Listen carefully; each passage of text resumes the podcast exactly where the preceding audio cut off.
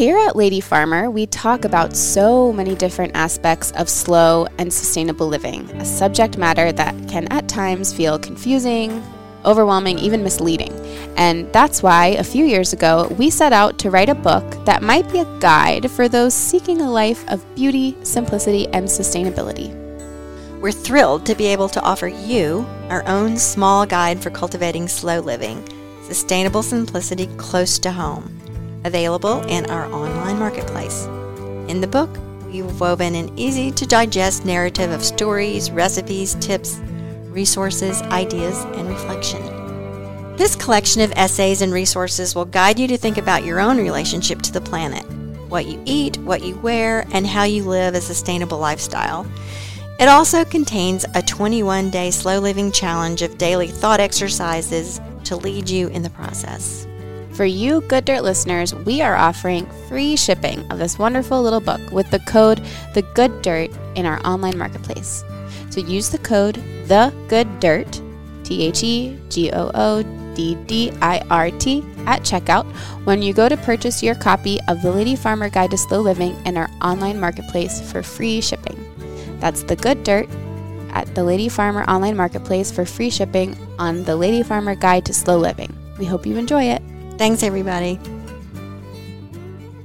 I think it's important not to judge yourself and not to get caught up in in this world of like what are the right choices to make about food. I think the important thing is to understand some of the industrial processes that food goes through and some of the choices that are available to you that are different from sort of what the the sort of food industrial machine is telling you you should want.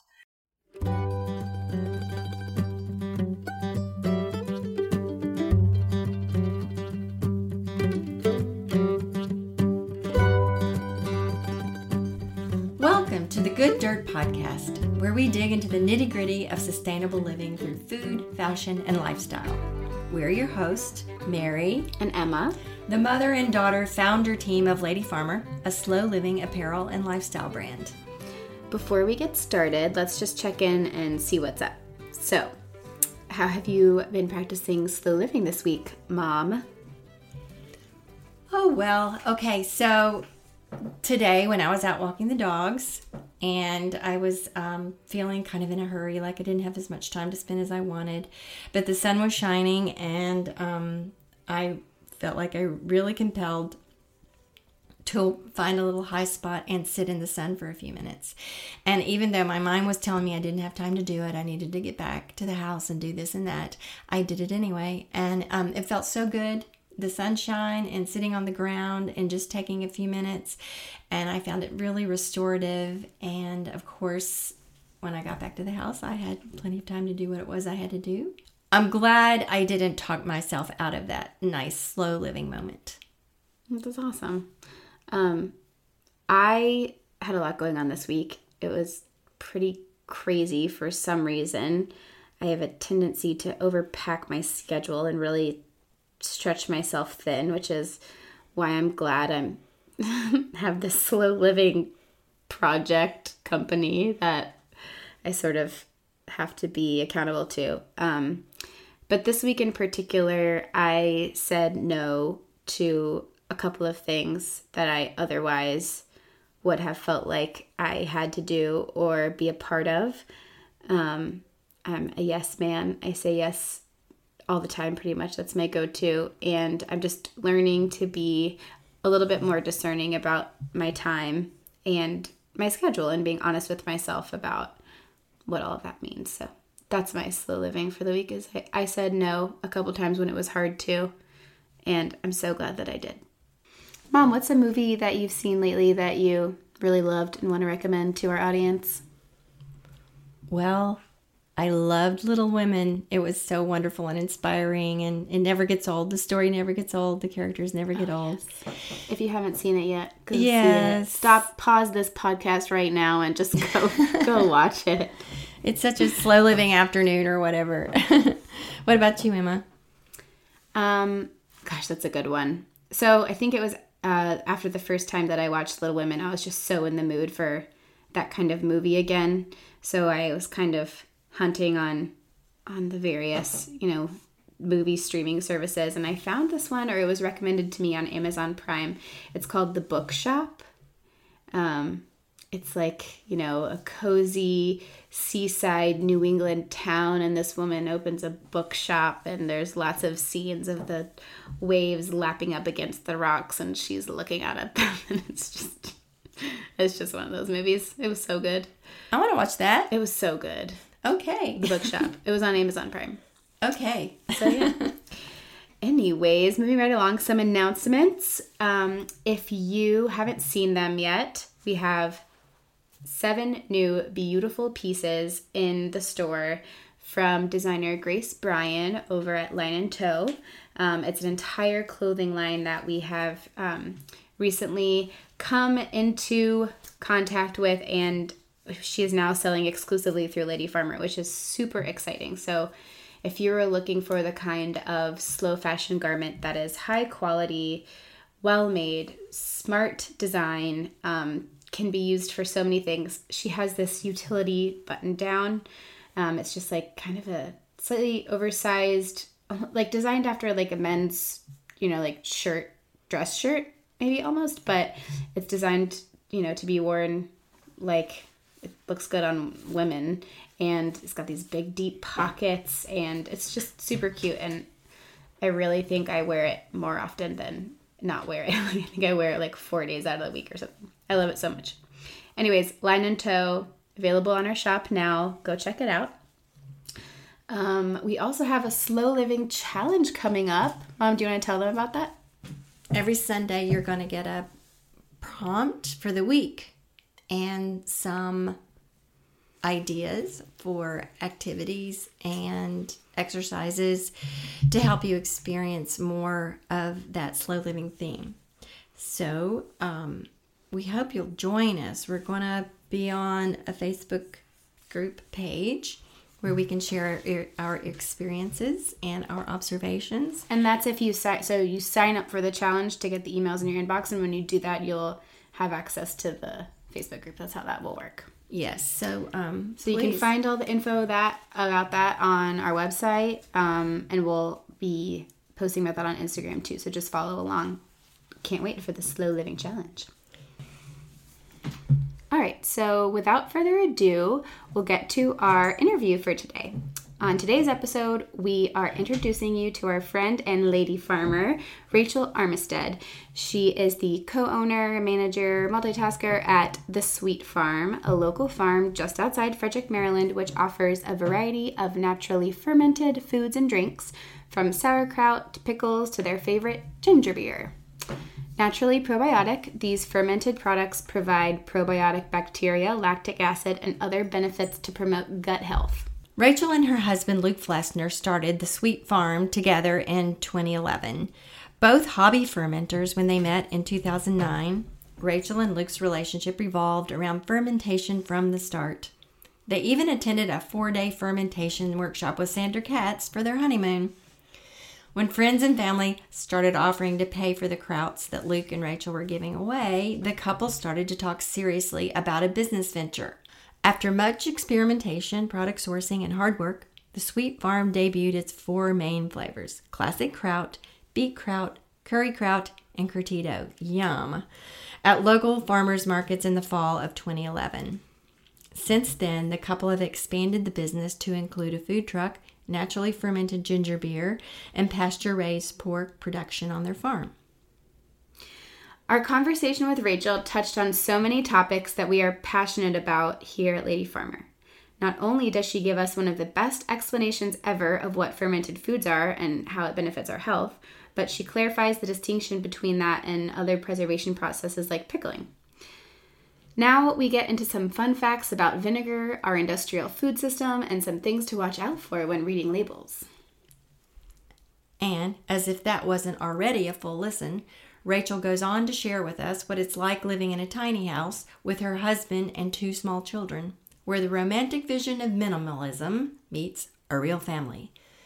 Then the discussion goes even further into reflections on consumer issues, what constitutes enough in our society versus the need for more, and what we can teach the next generation about want versus need, quality of life, and how to balance conscious choices in the real world.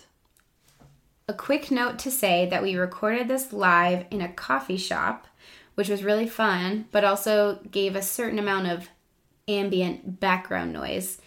Eventually, at one point, we even had to change rooms where the background noise was a bit louder. Um, and so the audio kind of shifts throughout the episode. We did our best to keep that as unobtrusive as possible, but just letting you know if you hear, you know, variations in the audio, that's all that that is. So stay tuned for this full and engaging episode, chock full of information for all of you slow living enthusiasts.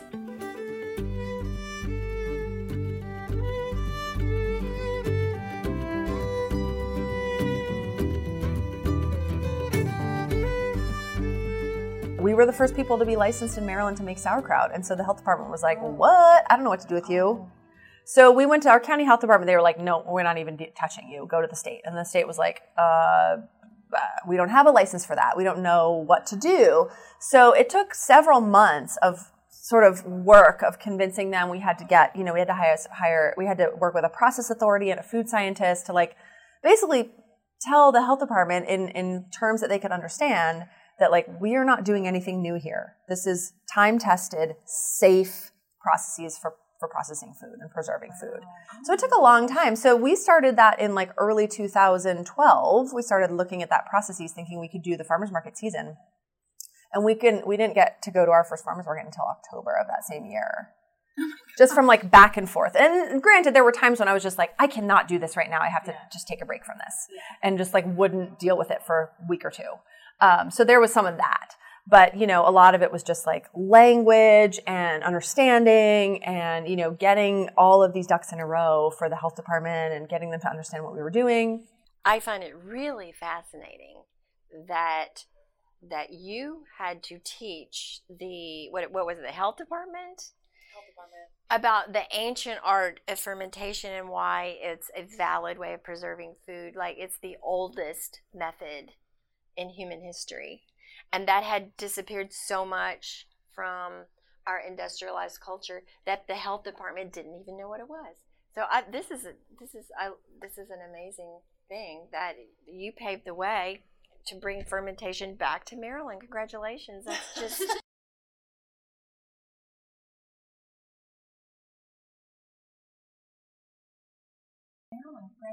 Congratulations. well, thank you. That's huge. I wish there was like a reward yeah. for for that. I'll make you a little sash. A little sash. Okay. I would love a sash. Wear it all the time. But so the thing about it that's kind of interesting um, is that fermentation is a tricky process in terms of the health department's definitions or USDA definitions of food. Now, now because it's gained in popularity, there is a, a, a USDA definition of, of fermented foods. But at the time, there was not. And the reason is that it's an acid food. So, you know, when you eat sauerkraut or you eat fermented pickles, that sour flavor is an acid. And I can talk about that in a minute, what that acid is. But it's not acidified. And what that means is that I didn't add any acid. Okay, so the, the health department, the USDA, these they had a definition for acidified foods, which would be a pickle that you would make with vinegar. A tomato, right? A tomato, like jams or jellies, are acidified because you add they either acidic enough on their own, or you're adding lemon juice, or you're adding citric acid, or you're adding vinegar mm-hmm. to make something acidic.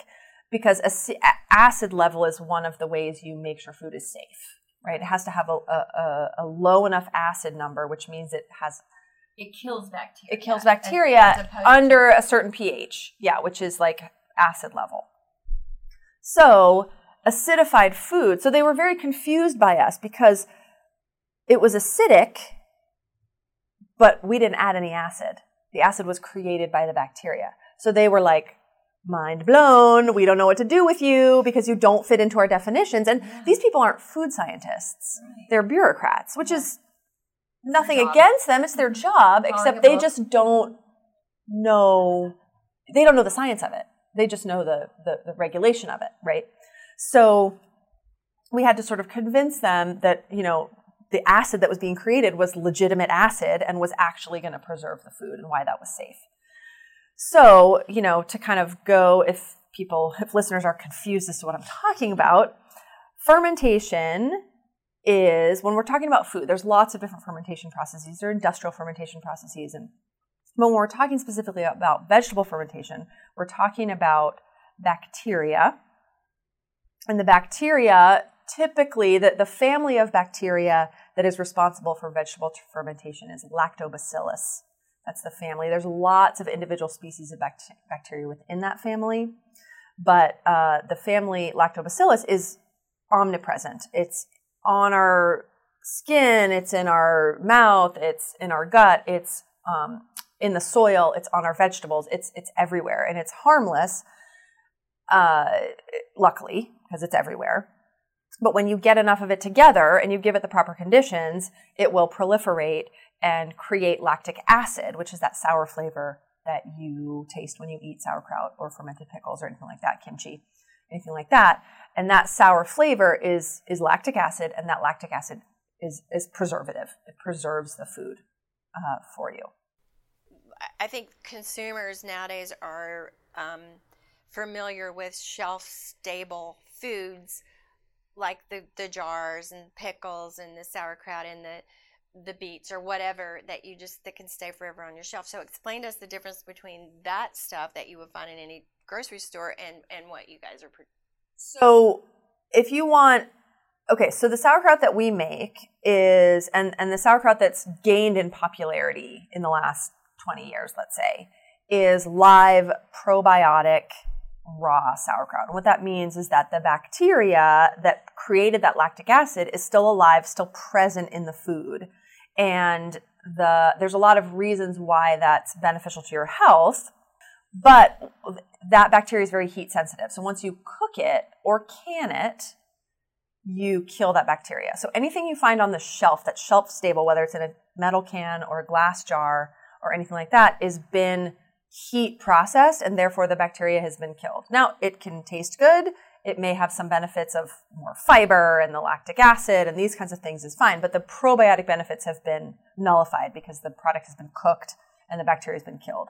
So if you want to find a probiotic sauerkraut and get that gut health benefit, you're going to want to go to the refrigerator section and you're going to want to look for a package that says, you know, raw, probiotic, live cultures, bacteria. You're going to look for these on the package because there are bagged sauerkrauts that you can get in the refrigerator that are no longer bacterially active because they've been added. Vinegar's been added, preservatives have been added, whatever. So you want to look at the label.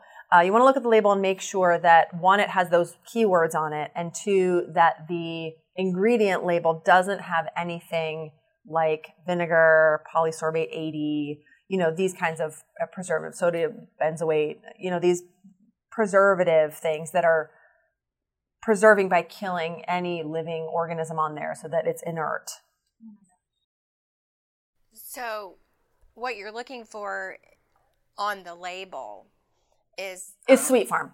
Sweet Farm. That's what you're looking for on the label. You're yeah, you're really farm. looking for Sweet Farm. Those are the only two words you need to know. When you see Sweet Farm, you're good to go. Good to go. Yes. If you don't see Sweet Farm, you need to look at your label. and okay, salt, salt, salt, salt is the. Uh, and right? so you will talk about salt, but um, so you want what you don't want to see. Let's talk about what you do not want to see.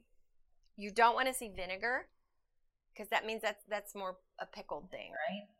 Right. Okay. So here's I don't want to. I'm not here to. I'm not here to dog on pickles. No, let's talk about that. Let's talk about that for a second. Yeah. Yeah. So so it is interesting. People ask me all the time when I do workshops or give talks about what's a pickle, what's sauerkraut, what's the difference. Okay, so let's let's dissect that really quickly. The word pickle, all the word pickle means is something preserved in acid. Okay. So a, in our country, what do we think of? We think of cucumbers. A pickle is a is a cucumber preserved in acid, right? But there are, you can, if you can put it in acid, you can pickle it, right? So pickled pig's feet, pickled eggs, pickled green beans, pickled beets. Anything that's been put into acid and preserved by that method is a pickle. So fermented cucumbers are pickles because they are cucumbers preserved in acid. They're just not fermented pickles if they've been made with vinegar. They're delicious. Vinegar pickles are delicious. I love a nice, crispy, crunchy vinegar pickle, but they're not, it's not probiotic. It's, you're not getting the bacterial health benefits, right, that you would if you were eating a live, raw, probiotic fermented pickle.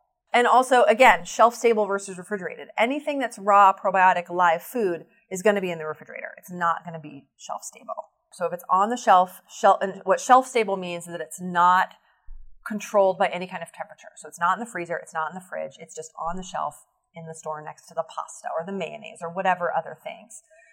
That that is a is a absolute indicator that it's been heat processed and heat sealed and is no longer probiotic. Now, maybe they're someday going to figure out a method of preservation of food sealing that allows something to be raw, live, probiotic, and shelf stable, but that has not happened yet. So for now, go to the refrigerator, go straight to the refrigerator section. And then in the refrigerator section, you want to look for words like raw, probiotic, lacto fermented, uh, cultured, traditional, natural, fresh, these words don't actually mean anything when it comes to like the substance of the food, right? So yeah, yeah, you're looking for those specific words if you're looking for a for fermented foods. There's nothing wrong with vinegar per se. Like vinegar is a very useful yes. cooking aid and and food preservative and all these things.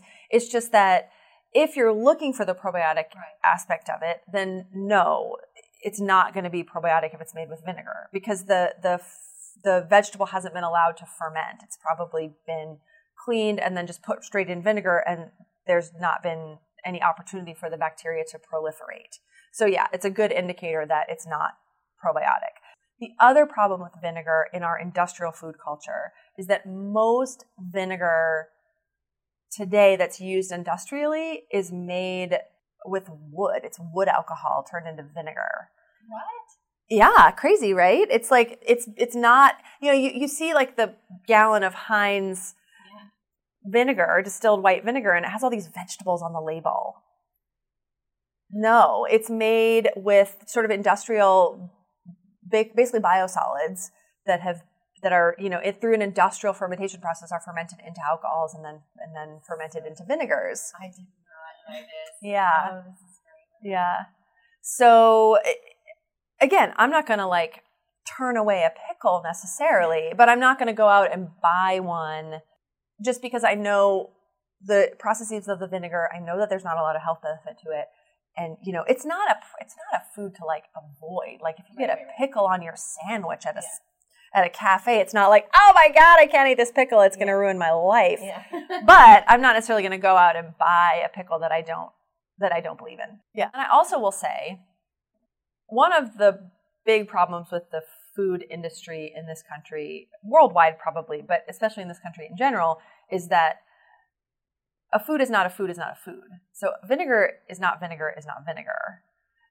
Raw apple cider vinegar, like raw organic apple cider vinegar with the mother, is a live, active, healthy food. Like it's a very nutritive food and is really cleansing and really, really th- great thing to use for salad dressings and drink with water. Luke, when he's out in the field all day, he drinks that water with vinegar in it. It's a, it's a natural electrolyte. It's got enzymes in it. It's really, really helpful for hydration. But then you're then you've got these other vinegars, and then you've got this like industrial process vinegar that is a totally different food from this, you know, traditional traditionally made vinegar that you're talking about is healthy. So that's that's the problem there. Yeah, again, we get into the question of what is real food and learning to know the difference and learning to know which choices to make and why. And that's a really eye-opening learning for me about about the vinegar. If it has sugar in it, if it has sugar of any kind, you can make alcohol with it. And if it has alcohol, you can make vinegar with it. So wood has sugar in it. Wood is carbon based. It's made of carbohydrates, which yeah. are sugars, can be turned into alcohol. That alcohol can be turned into vinegar. I mean, distilled vinegar is a very useful, helpful, yes. inexpensive way to get chemicals out of your home or your or your your cleaning routine or even your beauty routine. Vinegar is a really helpful yeah. product. We always have vinegar at our house for a variety of things. but and it's not like I think it's poison. I mean, if I needed vinegar for a recipe and I didn't have any vinegar, or like we put we'll put that white vinegar in when we're poaching eggs or making hard boiled eggs because it makes it easier to peel the shell. You know, things like that. So we're not again, it's like one of those things where it's just like Ugh. it's not poison. It's not gonna kill you. Yeah. It's just like knowing these processes, I think that most people don't. And I think the industrial food system doesn't want most people to know the processes that their food has taken to get to them because it's not always in their best interest. Distilled vinegar means that now I'm not an expert on the distilling or vinegar process, but what it means is that it's been made into vinegar and then distilled, which is a heat processing, which is a heat purification process to make sure that it is pure vinegar so that it is always a consistent acid level and so it is um, always a pure product, which is good on an industrial level because we want to make sure that food is safe. And when food is made, being made on such a large scale, it really needs to be very controlled and very safe. And also, if you are going to make pickles at home and you want to can them and preserve them on your shelf, then you should use white vinegar Mm-hmm. because apple cider vinegar with the mother, you can't be guaranteed of the acid level. Right, because the acid, the, the bacterial activity, you don't know exactly where the acid level is going to be by the time you open that jar and use it. So, you know, if you're going to make pickles and then water bath can them and put them on your shelf to keep through the winter, you should use white vinegar. Now, maybe there's a brand out there that is like more traditional. I don't know. I don't know much about it, but uh, you know, you want to use something that has an acid level because I would drink a gallon of wood vinegar than get botulism any day of the week, right?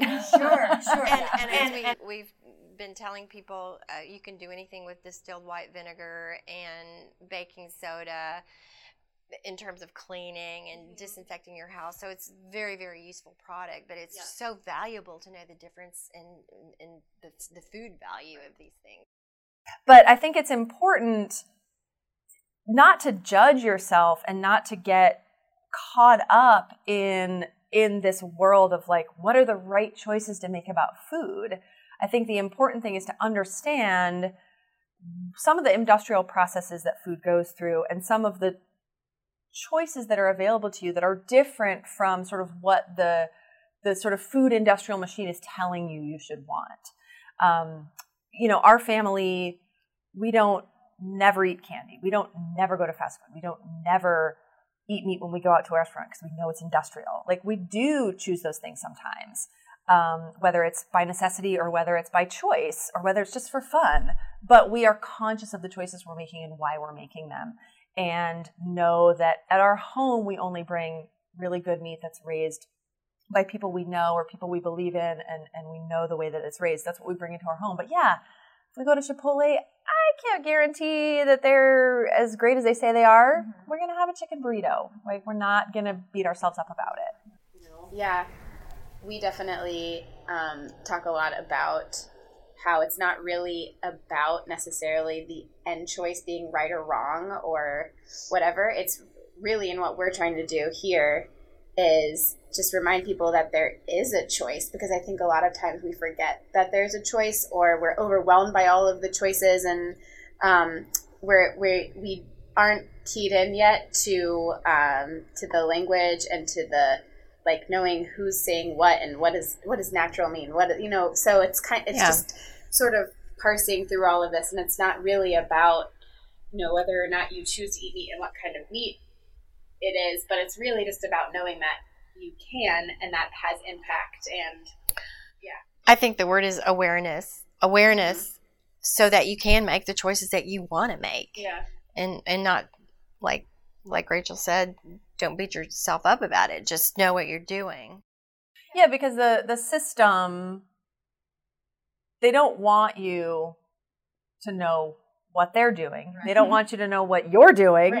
And they don't want you to think much beyond, oh, it says fresh and local and natural. Uh-huh. They don't want you to think much beyond that because it's not in their best interest for you to think at all, really. I mean, that sounds so conspiracy theorist, but it's really true. I mean, it's not in, you know, the system's best interest for their consumers to think. We're not called thinkers, we're called consumers. It's really all we're good for. Um, you know, We're good for, you know, biologically, we're good for reproducing, and consumeristically, we're good for consuming. That's all we're supposed to do in this world. Well, you um, talk to us about a um, a day in the life uh, in a tiny house. Like, what what's what's your day like living in a tiny house? Well, first, I will preface this by saying that if there are some tiny house diehards listening, we do not technically live in a tiny house. We live in a small house. tiny house definition, I think, is something around four to 450 max oh, square feet, supposedly. I mean, I'm not sure that there's the dictionary says that, but you sort of like in the tiny house circles. I don't think we technically live in tiny house, we live in a small house.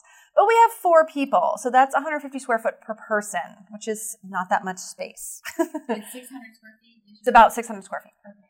So we have a three year old and a six year old, and we have a there's a tiny little add on bedroom that's the smallest bedroom allowed by code.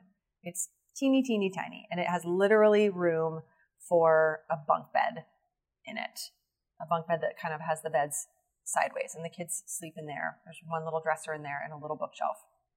That's it.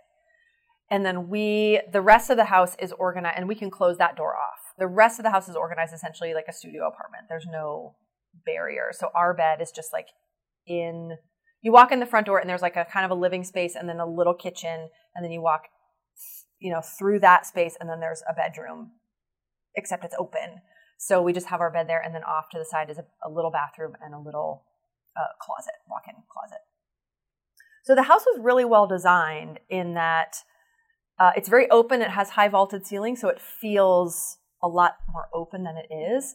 And it also has a full kitchen versus just like a little galley. So it, it we have a, enough room to put a little a little table in it that we can all eat breakfast and dinner at, and then counters. And it's got a doesn't have a full size fridge, but it's a close to a full size fridge, and it has a full size dishwasher and a full size range and oven. So that makes it feel bigger because a lot of these smaller living spaces have really tiny kitchens and we cook a lot. So, you know, it, it makes it feel a little better to have that a full kitchen space. So anyway, sort of day in the life is like Luke and I waking up around six o'clock and trying to be really quiet while we, you know, just like make the coffee and, you know, do a little stretching or meditating or whatever. And then Luke will go out and feed the pigs and do the chores on the farm. And I'll get my day ready or whatever. And then about seven o'clock, wake the kids up. And that takes a while because they don't want to get up, don't want to go to school, all that stuff. So, um, you know, leave the house. And we're not, and I think part of the reason the tiny house works for our family is we're not at home. Like, we're not at home. We're out all day. At, you know, Luke's outside on the farm, the kids are in school, I'm at work you know, whatever. We're just not there that often. So I think it works really well. The other couple of reasons it works really well is it's attached to a farmhouse and this the main farmhouse has a basement that's like their toy play space. Mm-hmm. So we don't have to store really hardly any toys in our house, which makes a huge difference. And we also live on 50 acres and if the weather is remotely nice, the kids are outside. So that's a huge reason it works for us. If we were like, I don't think I'd be cut out for tiny apartment living like in New York mm-hmm. City, like if I was living in a city in 600 square feet with my kids, I would lose my mind. So I'm not a true like diehard tiny house because I don't think I could handle it. Yeah. but where we live with the access to other play space and the access to the outdoors and the fact that we're not home that often, it works really well for us.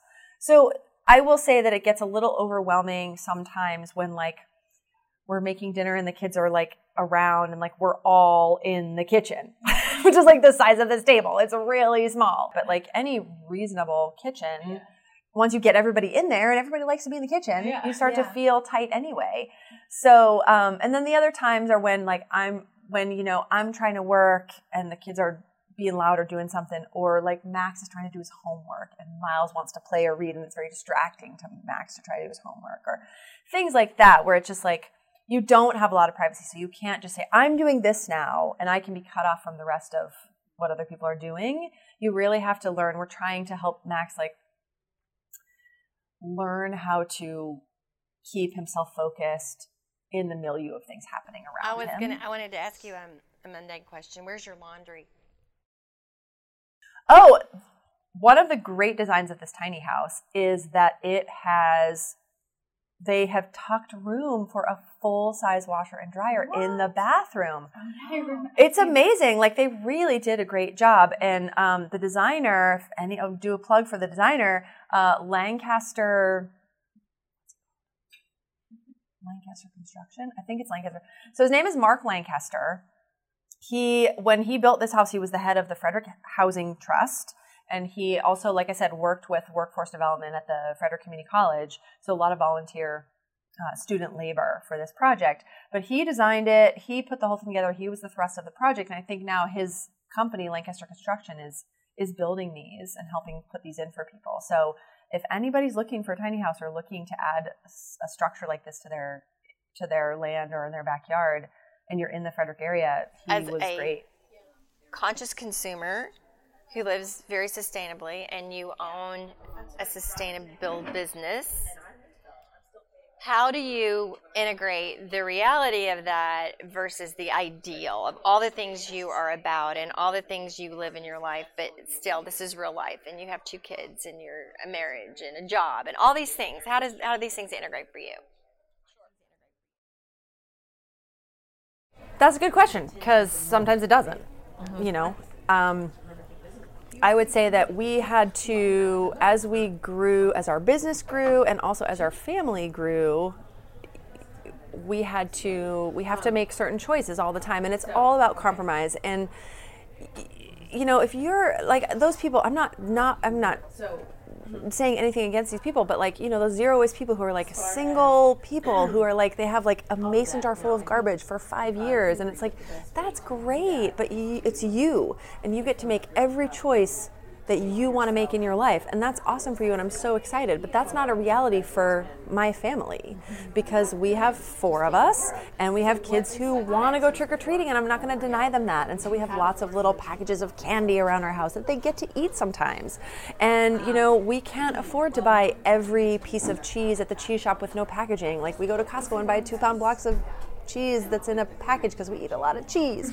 you know, I mean, these kinds of things. Like, so we do make garbage and we do have waste and we do make choices that aren't always the most sustainable or the most consumer driven, you know, consumer conscious. Conscious, yeah, exactly. Um, but we also just feel like the consciousness of it is the part that is important to us. So, you know, for example, our kids love straws, and every time it says, like, I'm not going to make them feel guilty and tell them about the turtles that are dying.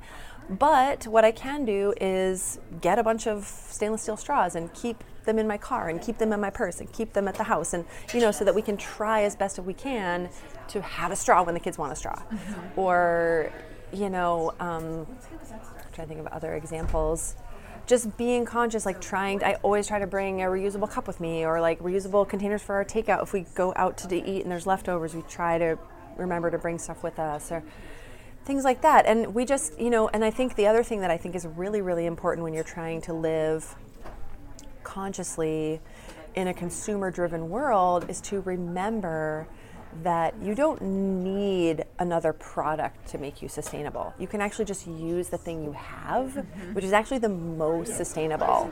You know, that triangle, the recycling triangle that you all see, that's reduce, reuse, recycle. And everybody forgets about reduce because nobody makes money when you reduce. Mm-hmm. So companies want you to think that you're going to be more eco conscious if you buy this new water bottle but really just use your water bottle that you have and likely it's fine and you're going to be a lot more sustainable than you would be by buying another one and throwing that other one away. So I think the biggest thing that we do is that we really don't spend very much money and we really don't buy that much. Um, and we talk to our kids all the time about their their choices and not their choices, but we talk to our kids all the time about that feeling that they have of desiring something when they go to a store or see a commercial or anything like that. We try to talk to them like, well, what's that feeling about?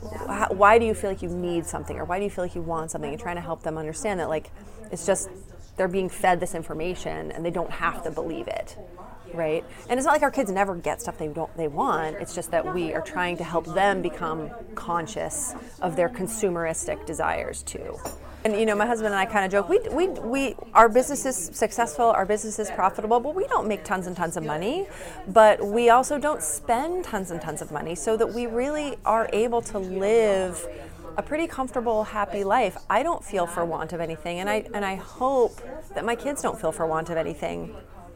And and yet we live on on a relatively low annual budget. And i think that that for me came i mean that's a lot for my childhood. My family was was poor and i didn't really realize it until i was quite a bit older. I grew up with a single mom of three and you know she worked really hard but we were on you know financial assistance. We got you know Christmas presents and food from the church when I was a kid, and we were on food stamps, and we went to the food bank, and these kinds of things. And I didn't realize until I was much older that that was not normal you know um, but i think my but but i look back at my childhood and realize that i never felt for want i never felt a lack and i think that it was because my mom worked really hard to not only provide for us uh, good food and you know Christmas presents and things like that. Not not anything ostentatious and not anything excessive, but there was always something under the tree, and there was always food on the table, and there was always things. She worked really hard and and utilized the resources available to her, but she also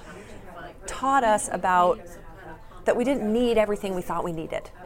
Right? We didn't need everything we wanted and i think she she taught me the difference between need and want and i think that our consumerist culture really wants us to blur that line between need and want.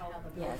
and wants us to need or feel that we need as many things as possible and I think that I, I didn't have that growing up because it, just out of necessity, we, we couldn't have that. So we didn't have that. And I think that was clearly taught to me. Uh, and then Luke came from a family that, that, that did that had didn't have much when he was younger. His father was um, in his residency, he's a doctor. And so they scrimped and saved and raised four kids on very, very little when he was younger. And then as he got older, they did have a lot and, and they and they did well. But they continued that that um, mindset of, of saving and being careful and being conscious of their of their purchasing choices. And so I think we both kind of have that coming from different backgrounds, but we both have that, and I think we're it's helped us a lot really really just cut through sort of the fanfare of what the world thinks you should spend money on and and kind of realize what's what's important to us.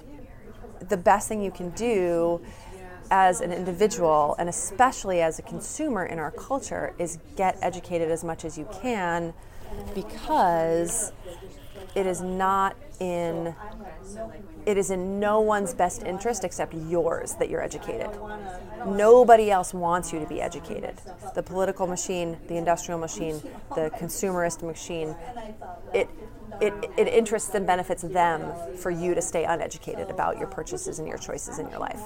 So, whatever the choices you make, at least if you can have some understanding of why you're making them and some understanding of, of, of the, the powers at play in you making those choices, the more empowered you're going to be as a consumer, even if it's just a tiny, tiny bit. What is one thing that you want most people to know about the work that you do? We always joke that if when we handed a jar of sauerkraut to somebody, that like they could have a flash in their heads of all the work that went into that jar of sauerkraut, uh, especially when somebody balks at the price.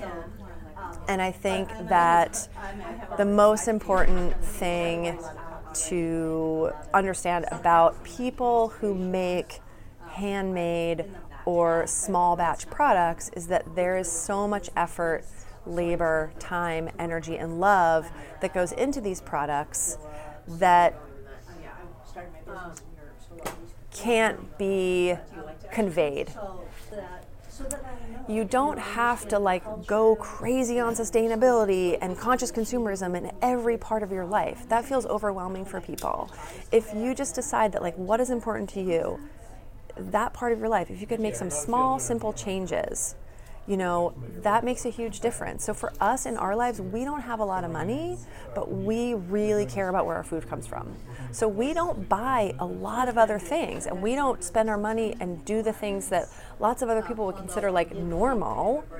Um, but we spend a lot of money on food Mm-hmm. because we really care about it. We buy food from our friends that are farmers. We have a lot of food producers and farmers as friends. We buy food from them at a higher price than we'd get at the grocery store because we care about where it comes from. We know where it comes from. We care about supporting those businesses.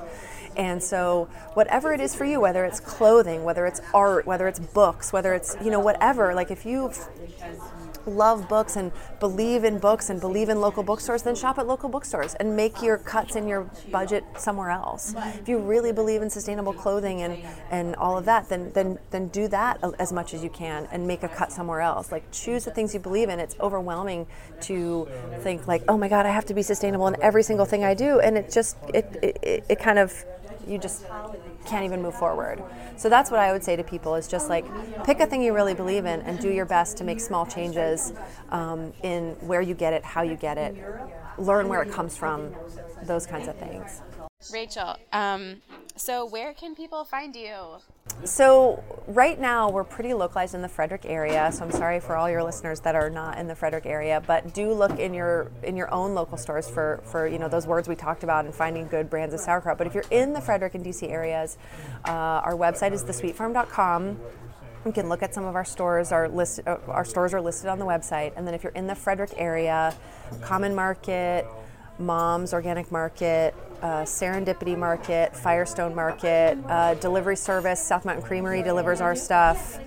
Um, those are the main places in the Frederick area, and then some of the wider areas, some smaller farm stores, moms, different places like that. You'll have to, you can look at our, our website. Can people follow you online if they're not looking? Yeah, we're on Facebook at The Sweet Farm, and then we're also on Instagram. Instagram's our most active um, social media service, and we're at Sweet Farm Kraut, all one word.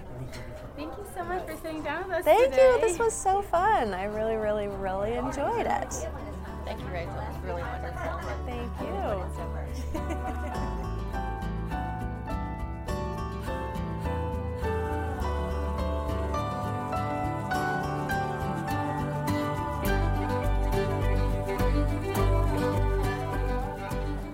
Rachel knows so much.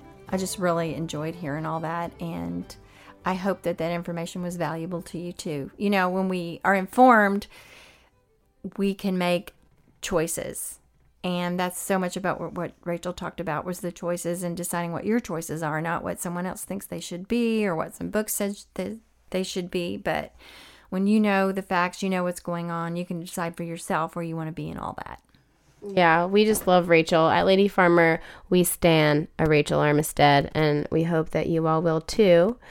And um, if you're local, make sure you go pick up some sweet farm kraut.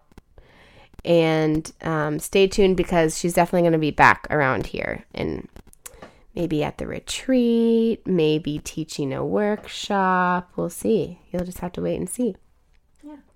In the meantime, make sure you're following us at We Are Lady Farmer on Instagram and Facebook. Join our Facebook page. Uh, if you have any ideas for future episodes or people that you'd like to hear from, please email the good dirt podcast at gmail.com and subscribe to us on iTunes, Spotify, or wherever you listen to your podcasts. Leave us a review. That helps other people find us, and we will see you soon. Bye bye.